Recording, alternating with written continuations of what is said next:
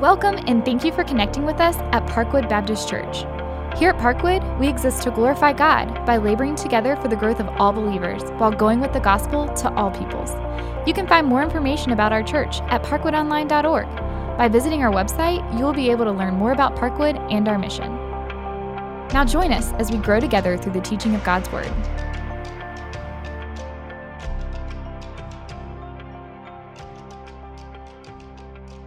My name is Scott Hand. I'm the local disciple making pastor here at Parkwood. Uh, pastor Jeff is away this morning. His oldest daughter was supposed to get married last night or yesterday, but unfortunately that had to be postponed. Um, but Pastor Jeff is still away with his family, so let's make, make sure we pray for him and Celeste and Anna and Jonathan, as this has been a trying time for all of them. Uh, but it is my honor and joy to be with you this morning. So, we're going to continue in the sermon series in Luke. So, please turn in your Bibles to chapter 1 of the Gospel of Luke. Luke chapter 1, verses 26 through 38.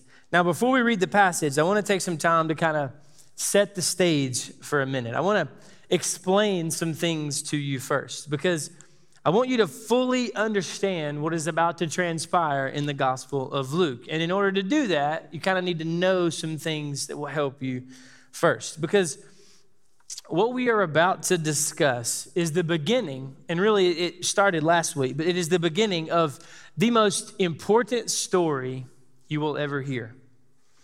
It is the beginning of the most crucial unfolding of events in human history.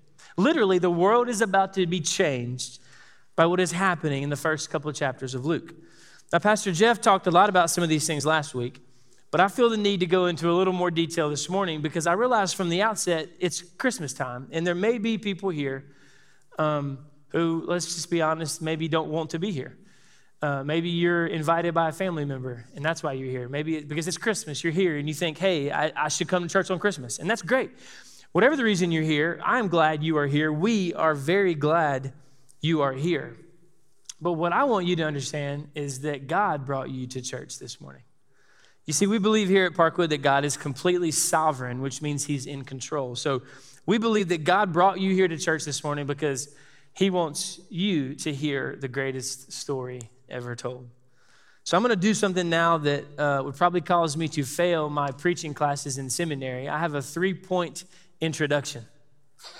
So, uh, but I want you to bear with me. I think as we go along, you will uh, understand why.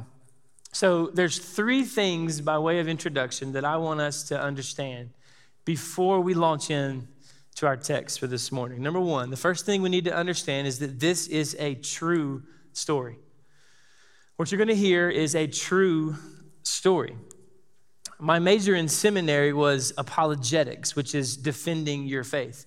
So I had to read many, many books by atheists and agnostics and skeptics and who all tried to discredit Christianity. They especially love to attack the Christmas and Easter narratives because those are very foundational and fundamental to our faith. So they figure, hey, if we can disprove those, we're good. But they can't. Whether they argue from a philosophical, uh, archaeological, or a theological point of view, their arguments simply are not very compelling. Several years ago, a famous pastor had this to say about the Bible when he explained the reliability of the Bible, and I think this is really good. He says, quote, "The Bible is a reliable collection of historical documents written down by eyewitnesses during the lifetime of other eyewitnesses who report to us supernatural events that took place in fulfillment of specific prophecies and claim that their writings are divine rather than human in origin." End quote. Now, to my knowledge, to every major work of criticism against Christianity, there has been a rebuttal written by a Christian scholar that refutes it. Nothing has held water. The Bible does and will always prevail. What you're holding, what we are reading, is a true story. Number two, the second thing we need to understand is this this is a story full of miracles. This is a story full of miracles. Luke, in his entire gospel, records at least 20 miracles. Several of them happen right here in chapter 1. Now, a miracle is an act or an event that is supernatural. It means it is contrary to natural law and can only be explained by divine intervention. It is a time when God halts or intervenes in the normal human experience or processes. Now, I realize that maybe believing in miracles may be a stretch for some of you. Like, really, Pastor, I come to church on Christmas and you want me to believe in miracles. You want me to suspend my rational mental capability and believe in something like the virgin birth, let's say? Well, yes, I do. and I understand your skepticism, but I want you to see that you don't actually have to commit intellectual suicide to believe in miracles. In fact, some of the smartest people in the world who've ever lived were followers of Jesus who believed in miracles. C.S. Lewis, for example, theologian and philosopher and professor at both Oxford and Cambridge, was on the cover of Time magazine in September 1947 with the headline that read Oxford's C.S. Lewis, His Heresy, Christianity. And in the six page article, it explained the shock of how an Oxford intellect, such as Lewis, could believe in things like heaven and hell and miracles. In fact, the article called him and others like him, quote, a growing band of heretics among modern intellectuals, end quote. Now, this prompted Lewis to write an entire book called Miracles, in which he called the incarnation the grand miracle and explains with incredible rationality and lucidity the existence of miracles. When God does a miracle, any miracle, the purpose is to show that God is doing something and we must pay attention. That's what's happening here in the first part of Luke. Last week, Pastor Jeff mentioned that up to this point, God has been silent for around 400 years. There's a period of time in between the testaments when God has been silent for 400 years. And now, we saw it last week, God is beginning to speak in a profound way in the Gospel of Luke. In fact, Pastor John MacArthur calls the first couple chapters of Luke, quote, an explosion of miraculous activity. So, yes, this is a story full of miracles. Number three, the third thing we need to understand is this story is certain. It's certain. When we go back to verse four of the first chapter of Luke, we see that Luke is writing to provide certainty. That's why he's writing his gospel. So, how does he provide this certainty? Well, one way is through details. Oftentimes, we gloss over the details that we find in the Bible, but God, Luke, especially, is a gospel writer who loves to include details. Now, the details are provided to show fulfillment of Old Testament prophecy. These are prophecies that were given hundreds and hundreds of years ago, and Luke is cluing us in that, hey, these are coming true now. Things such as Mary being a virgin or Joseph being from the house of David. but there's another reason as to how Luke's details provide us with certainty. And I want you to see it. Providing details to a story gives it credibility and the opportunity for validation. Let me give you an example. If I were to tell you about my daughter's births, I have two biological daughters. If I were to tell you about their births, I could go about it in two ways.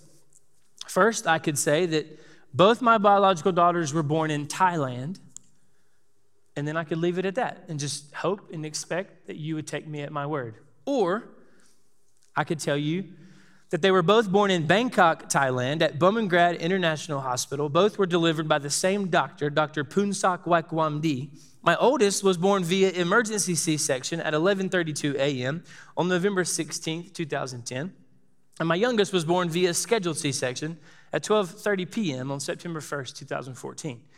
Now, which of these two ways is more credible? which way is more believable? Which one can be verified more easily? You see what I'm getting at here? I provided you with so many details that if you wanted to, you could go verify those details. And it wouldn't take you long to determine if I'm telling the truth or if I'm lying. And in fact, if I am lying, there is no way I'm going to provide you with all of those details because I know it won't take you long to figure out I'm lying and label me a fraud. So, the fact that Luke provides us with so many details, and we're going to see this as we, as Pastor Jeff preaches through the book, pay attention to the slew of details that Luke provides. But, but in doing that, he lends credibility and certainty to his story. So now that we've kind of set the stage for us, we see that this is a true story. It's a story full of miracles, and that is, it is a certain story. I want us to read our passage. So would you please stand now as I read Luke 1 26 through 38. In the sixth month, the angel Gabriel was sent from God to a city of Galilee named Nazareth to a virgin betrothed to a man whose name was Joseph, to the house of David and the virgin's name was Mary. And he came to her and said, Greetings, O favored one, the Lord is with you. But she was greatly troubled at the saying and tried to discern what sort of greeting this might be. And the angel said to her, Do not be afraid, Mary, for you have found favor with God. And behold, you will conceive in your womb and bear a son, and you shall call his name Jesus. He will be great and will be called the Son of the Most High, and the Lord God will give to him the throne of his father David and he will reign over the house of Jacob forever, and of his kingdom there will be no end. And Mary said to the angel, How will this be since I am a virgin? And the angel said to her, The Holy Spirit will come upon you, and the power of the Most High will overshadow you. Therefore, the child to be born will be called Holy, the Son of God. And behold, your relative Elizabeth in her old age has also conceived a son. And this is the sixth month with her who was called barren, for nothing will be impossible with God. And Mary said, Behold, I am a servant of the Lord. Let it be to me according to your word. And the angel departed from her. Let's pray. Lord, help us as we open your word now. Help us to learn from it, to be challenged by it, to be convicted by it, to be encouraged by it. May you be praised now in this place. Your name we pray. Amen. So, my main idea this morning is this the announcement of the birth of Jesus signals the fulfillment of God's promise to provide a Savior for the world. So now all I'm really going to do is just teach us through the passage and then draw some application. The first thing we're going to look at is the angel's greeting. The angel's greeting. Verse 26 begins with, in the sixth month. So, in the sixth month refers to the sixth month of Elizabeth's pregnancy. Elizabeth, we know from last week, is the kinswoman of Mary, who was barren and is now pregnant with John the Baptist. Now, angels, it says in the sixth month, the angel Gabriel was sent from God to a city of Galilee named Nazareth. So, angels are typically used as messengers of God. This is the third time, actually, that we meet Gabriel. The first time is in Daniel 9, when he interprets Daniel's vision. And then back in verse 19 of chapter 1 last week, we saw Gabriel when he announced the birth of John the Baptist. Gabriel was sent by God. So he didn't just wake up one morning and think, oh, I'm going to go tell Mary something. This is an act of God. God is at work here. Next, Luke tells us that God sent Gabriel to a city of Nazareth. Now, city is actually not a very fitting description of Nazareth. It was a tiny, insignificant place in the region of Galilee that apparently had a bad reputation. We know this because in John chapter 1, if you remember, when Philip tells Nathanael about Jesus, he calls him Jesus of Nazareth. And Nathanael's immediate reaction is, Can anything good come from Nazareth? It's kind of how people talk about me in Gastonia. But we won't go there. It's okay. But Nazareth is an insignificant place in its size, wealth, and importance in culture. But it is immensely important because it is fulfillment of Old Testament prophecy. The King of Kings wasn't born in a booming, wealthy metropolis. He was born in a lowly, humble, insignificant place. Next, we meet Mary. The angel was sent to Nazareth to a virgin named Mary. Now, Mary was just a small town Jewish girl, probably no older than 14 at this time and she was a virgin. She had not slept with her fiance Joseph, nor with any other man. Now, Mary's virginity is important for several reasons. First, again, it is a fulfillment of Old Testament prophecy. Isaiah 7:14 says, "Behold, the virgin will conceive and bear a son and call his name Emmanuel. Now, the second reason the virgin birth is important, or the, the fact that Mary is a virgin is important, is because this is a hint, the beginnings of us understanding the doctrine that Jesus was fully God and fully man, and therefore free from original sin. Now, Wayne Grudem, in his book, Systematic Theology, explains it like this God, in his wisdom, ordained a combination of human and divine influence in the birth of Christ, so that his full humanity would be evident to us from the fact of his ordinary human birth from a human mother, and his full deity would be evident from the fact of his conception in the Virgin Mary's womb by the powerful work of the Holy Spirit. So he is fully God and fully man, and we begin to see that doctrine played out here. Now, there's another reason why Mary's virginity is important because it proves that she wasn't already pregnant. Her being a virgin rules out any other more natural or predictable uh, means of conception. You see, God wanted us to make sure to, that we knew that the conception of his son in Mary's womb was not the result of man, and that it couldn't be claimed as the result of man, so he chose a virgin. Next, we're introduced to Joseph. Joseph was betrothed to Mary. Now, a betrothal back then was similar to our engagement period now, but it was a much, much more serious thing to break one off. The consequences were often disastrous, and we'll look more at those in a minute. Then we learn that Joseph was from the house of David. Now, why is that important? Because legally, in the Jewish culture, since Joseph was Jesus' father, even by adoption, that would put Jesus squarely in the line of David and make him the fulfillment of all the prophecies and promises given to the son of David. On to verse 28 and 29. The angel greets Mary Greetings, O favored one, the Lord is with you. But she, Mary, was greatly troubled at the saying and tried to discern what sort of greeting this might be. Now, here's what I think is crazy about this Mary doesn't seem to be too shocked that there's an angel that has just like showed up in her house or while she's out working in the field. This angel just like shows up. She doesn't seem to be bothered by that. What she's bothered by, or what she's more concerned with, is that the angel calls her favored by God. You see, Mary doesn't understand that. In her mind, she's just a young teenage girl trying to live a good, quiet, normal Jewish life. And an angel shows up in her world and calls her favored by God. And then he says it again in verse 30. The angel says, Do not be afraid, Mary. You have found favor with God. So now, the angel, three times, he's called her the favored one. He's called her the Lord is with her. And then he says she has found favor with God. Now, the definitions of these words and phrases in the Greek are clear, and they indicate one thing, and that is grace. The angel is calling Mary the graced one.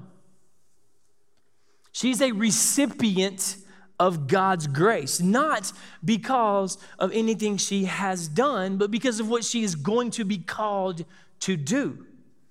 There is no indication anywhere whatsoever that Mary is a dispenser, a giver of grace. Catholic theology teaches that Mary is full of grace and then one who can give and dispense grace. Now, I'm not trying to be critical, but that's just nowhere to be found in the text. And It's, in fact, the exact opposite. She's the graced one. Now, I don't have time to go into all the, all the issues of Catholic theology, but I do want to direct you, if you're interested, to a fantastic article by Tom Schreiner. Tom Schreiner is a professor at Southern Seminary. I found the article on desiringgod.org, and he lists the four main errors of Catholic theology when it comes to Mary, specifically, and what is the Protestant response to those. It's very short, very informative, very succinct. It's called Mary Did You Know? And it's by Tom Schreiner. Now, point number two, let's look at the angel's announcement. The angel's announcement. Beginning in verse 31, the angel Gabriel explains to Mary how God's grace is going to come upon her, why she's called the graced one. He says, Behold, you will conceive in your womb and bear a son, and you shall call his name Jesus. Now, this birth announcement is very similar to other birth announcements in the Bible. In Genesis 16, when Hagar is told she will become pregnant and give birth to Ishmael. In Judges 13, when the birth of Samson is announced. And then just last week, when Gabriel announced to Zechariah the birth of John the Baptist, the pattern is the same.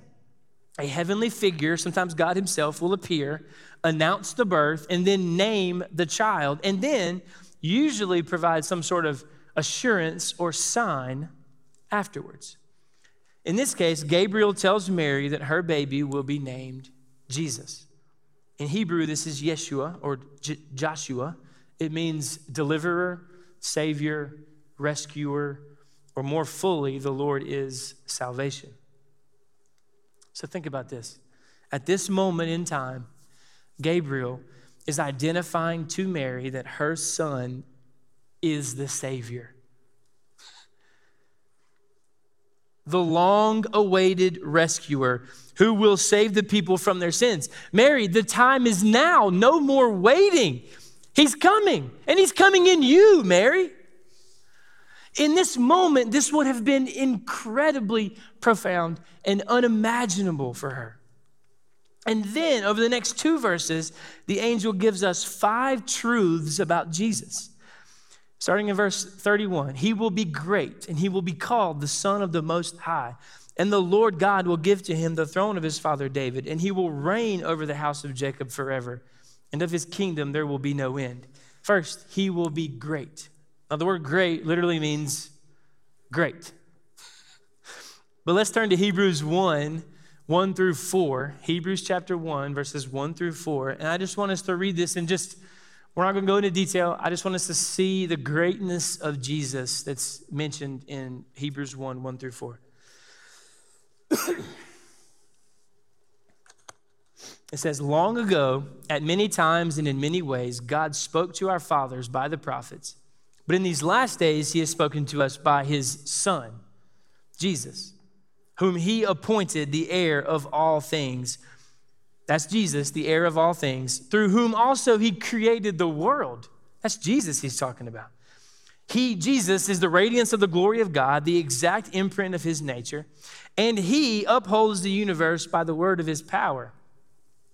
After making purification for sins, he sat down at the right hand of the majesty on high, having become as much superior to angels as the name he has inherited is more excellent than theirs. Folks, that's greatness. That's greatness beyond anything we can even imagine. And Gabriel says, Mary, this is your son. He will be great. Isaiah 9, 6 through 7 is the great prophecy that says, For unto us a child is born, unto us a son is given, and the government will be on his shoulders. And his name will be called Wonderful Counselor, Mighty God, Everlasting Father, Prince of Peace. He will be great. Next, the angel says Jesus will be called the Son of the Most High.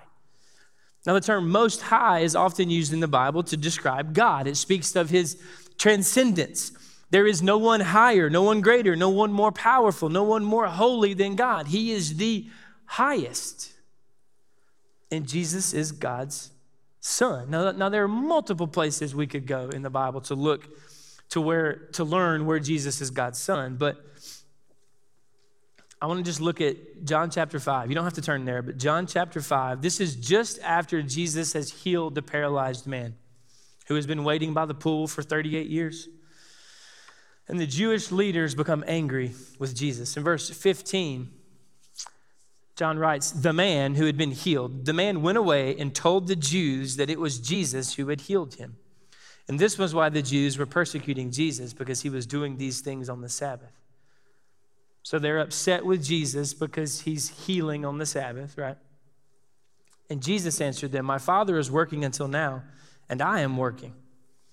This was why the Jews were seeking all the more to kill him, because not only was he breaking the Sabbath, listen, but because he was calling God his own Father, making himself equal with God. So the Jews are persecuting Jesus for healing on the Sabbath. They want to kill him for claiming to be God's son. But again, we go back to what Gabriel is telling Mary this is your baby, this is your son, the son of the Most High, and we know he will eventually be killed for this. Now, the truths that follow in verses 32 and 33 the Lord God will give to him the throne of his father David. He will reign over the house of Jacob forever, and of his kingdom there will be no end. Refer specifically to a prophecy found in 2 Samuel chapter 7 that says that a son of David in the lineage of David will be the one who will reign forever as king. This shows Jesus' eternal kingship, that one day all the nations will bow before King Jesus. Now, Luke spends the rest of his gospel explaining who Jesus is explaining the names and the titles of Jesus, explaining his relationship between God and people. And it will be fascinating. I am so excited to learn and to sit under the rest of the Gospel of Luke. But for now, let's think about Gabriel informing Mary about her son. But let's look at Mary's response. Our third point Mary's response. Mary asked the angel, in verse 34 How will this be since I am a virgin? Now, this is a perfectly natural and obvious question. But we must contrast this response of Mary to Zechariah's response from last week. See, last week, Zechariah asked, How will I know this? Mary asked today, How will this be? Those are very different questions. Zechariah is essentially asking for a sign or some sort of assurance. He needs some help in order to believe. He's not quite convinced. How will I know this? Or, or how will I know that what you're saying is true? That's really what he's asking. There's, there's unbelief there. Mary, on the other hand, seems to be fully convinced it's going to happen fully convinced that it can happen. Her question is, how will it happen? Now, I love this, the way my brain works sometimes. I love to think about what else Mary could have asked right here. What are some other things Mary could have said? So I, am sitting here thinking, all right, maybe, maybe Mary was like, okay, Gabriel, I know what you mean. You mean after Joseph and I get married, and after we come together, and after we start having kids, one of those kids will be the Messiah. That's what you mean, right? Right, Gabriel? Or, or, or, wait a second. You just said he's going to be the king, right? So what does that make me? Am I going to be the queen mother? Am I going to get up fame and fortune and money? What are we, what are we talking? Because I can get on board with that. Maybe selfishly, that might have been what she was thinking. But no, that's not what Mary asked. Mary says, How will this be since I am a virgin? Mary knows the angel means now. She doesn't expect fanfare. She knows her situation, she knows who she is. I think Mary knows the ramifications of this moment, which is why, in full faith and belief, she says, How can this be? Since I am a virgin. And then we know she's full of faith because the angel responds in verse 35 with assurance. He says, the, the Holy Spirit will come upon you, Mary, and the power of the Most High will overshadow you. Therefore, the child to be born to you will be called holy. And then he repeats, the Son of God. So, in response to Mary's question, the angel lovingly says, The Holy Spirit will cause you to be pregnant. It won't be because of Joseph. It won't be because of another man. Your baby will be placed in you by the Holy Spirit, and for that reason, he will be called holy. Now, a lot could be said here about the verbs that Luke uses to talk about the moment of conception. He says, The Holy Spirit will come upon you and will overshadow you. But I hope your mind goes back to another famous instance of the Spirit of God overshadowing or hovering over something. Think back to Genesis chapter 1, verse 2. The earth was without form and void, and darkness was over the face of the earth, and the Spirit of God was hovering over the face of the waters. Now, this is significant because the very next thing that happens is creation. God said, Let there be light, and there was light. So you see, back in Genesis, we see the Godhead working together to bring about the creation of the world. We know God was there. We just read the Spirit was hovering, and Hebrews 1 tells us that Jesus was there. Now, back in Luke 1, it's the same thing. The Godhead is working together to bring about the Savior of the world. In the power of God, the Holy Spirit will overshadow Mary and cause her to become pregnant with Jesus Father, Son, and Spirit. Fascinating. And then verses 36 and 37, Mary doesn't ask for a sign. She doesn't need, seem to need reassurance, but God, in His goodness, provides her with an incredibly encouraging sign. Verse 36, the angel tells Mary about Elizabeth's pregnancy. Remember, Elizabeth had kept it hidden for five months. So Mary doesn't know. What she did probably know was that Elizabeth had been living for years with shame and scorn from being an older, childless woman. But now her joy is immense. And then 30, and then verse 37, the angel says to Mary, For nothing will be impossible with God. That's the answer to Mary's question, right? Hey, Gabriel, how's this going to happen? Because I'm a virgin, because nothing is impossible with God, Mary. That's the answer to her question. And if you look at the whole Bible, that's really a pretty consistent theme. Genesis 18, after Sarah laughs when she's told she's going to have a baby in her old age, the Lord spoke to Abraham in verse 13 and says, Why did Sarah laugh and say, Shall I indeed bear a child now that I am old? Is anything too hard for the Lord? Psalm 115, 3. Our God is in the heavens, He does all that He pleases. And then Jeremiah 32, 17. O Lord God, it is you who have made the heavens and the earth by your great power and by your outstretched arm. Nothing is too hard for you. This is a, this is a doctrine, this is a truth. Nothing is impossible with God. Mary is encouraged by that truth. All right, so what this morning? We've We've walked, our, we've walked through the text, and we're going to attempt to draw some application. I have two questions this morning. Number one, have you trusted in the promised Savior? Have you trusted in the promised Savior? So, as we've seen this morning, Jesus was no accident. The coming of Jesus was predicted and promised by God from the beginning. The message of Christmas is that God fulfilled his promise to send a Savior.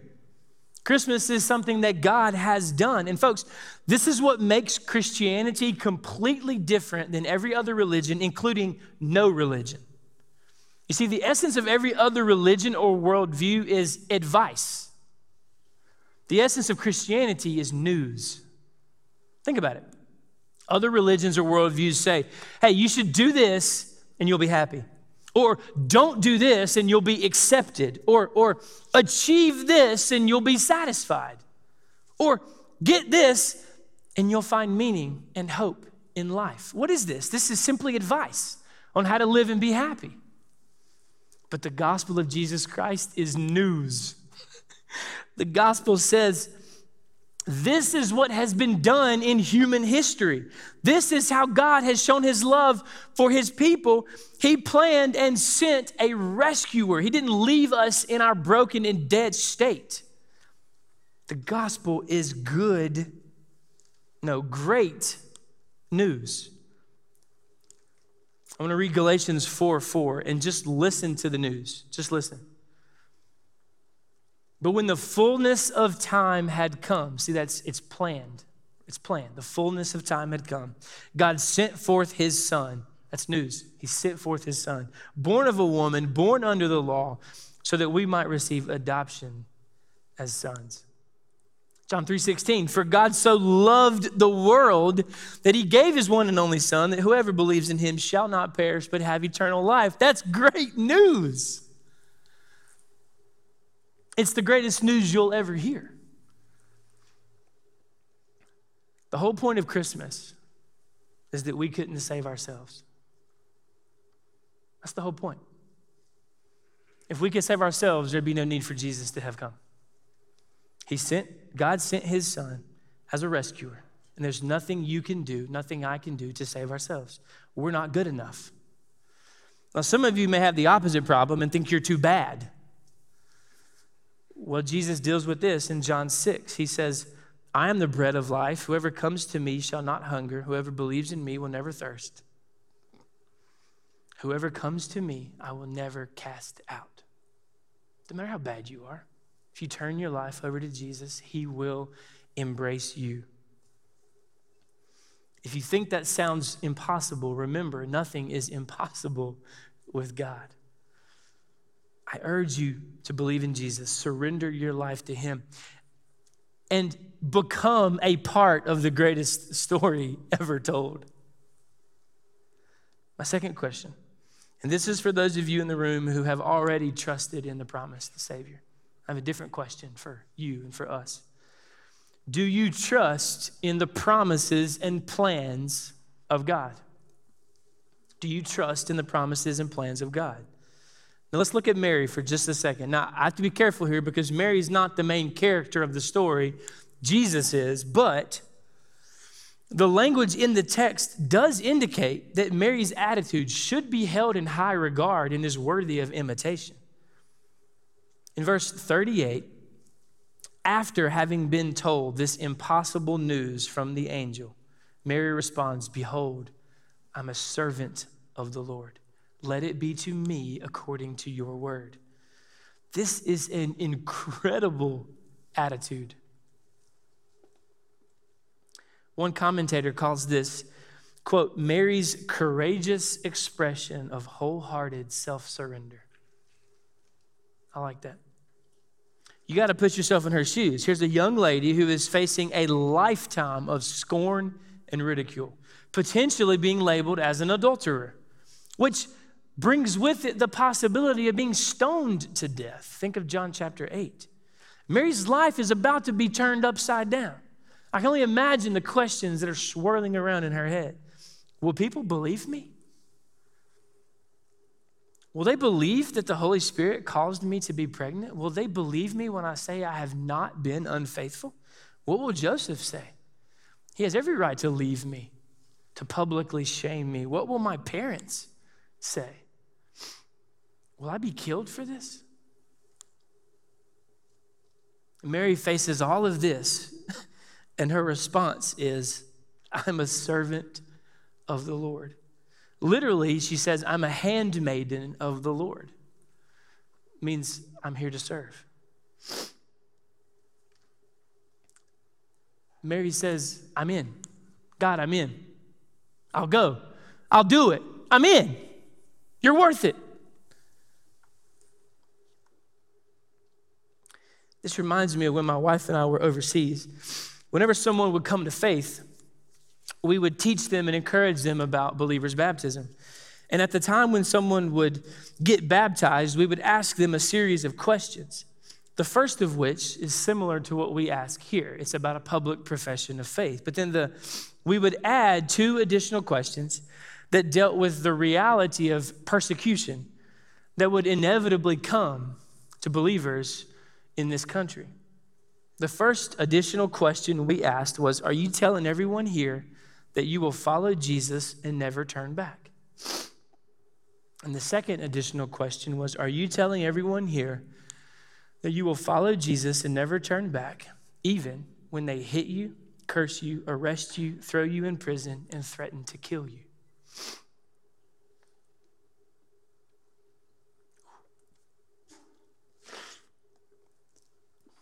And my wife and I stood there time after time. We watched new believers in the waters of baptism faced with a future of persecution and difficulty and maybe death who would answer those questions with a yes. Yes. Oftentimes, with tears in their eyes, but a smile on their face. They would say, Yes, I'm in. That is complete and utter trust and surrender. So, what about you? What about me? What about us? Can we say with Mary, when faced with an uncertain and difficult future, can we say, I'm a servant of the Lord? Or are we resisting something that we know the Lord is calling us to do? And are you resisting because it seems impossible? More impossible than a 14 year old virgin getting pregnant and giving birth to the Son of God? Probably not. In order to be able to say with Mary that you are a servant of the Lord, it requires obedience and surrender. You have to trust the Lord. So, do you trust the Lord for his plans and promises for your life? Let's pray. Heavenly Father, we, we claim that we trust you. We know it's difficult. It's incredibly difficult to sacrifice, to understand what may come of us if we completely and utterly surrender and sacrifice to you. But Father, may our cry today be, You are worth it. Whatever it cost us, you are worth it because you did not leave us in our dead state in sin and destined for hell. You sent Jesus. You appeared to Mary, a teenage girl, and told her in a miraculous way that she was going to conceive and bear the promised Savior. What a glorious message. I pray for us now as we as we contemplate this. I pray for every heart to contemplate the gospel, every heart to contemplate the truth of the passage this morning, and that we will worship you as we surrender our lives to you. In your name we pray, Lord.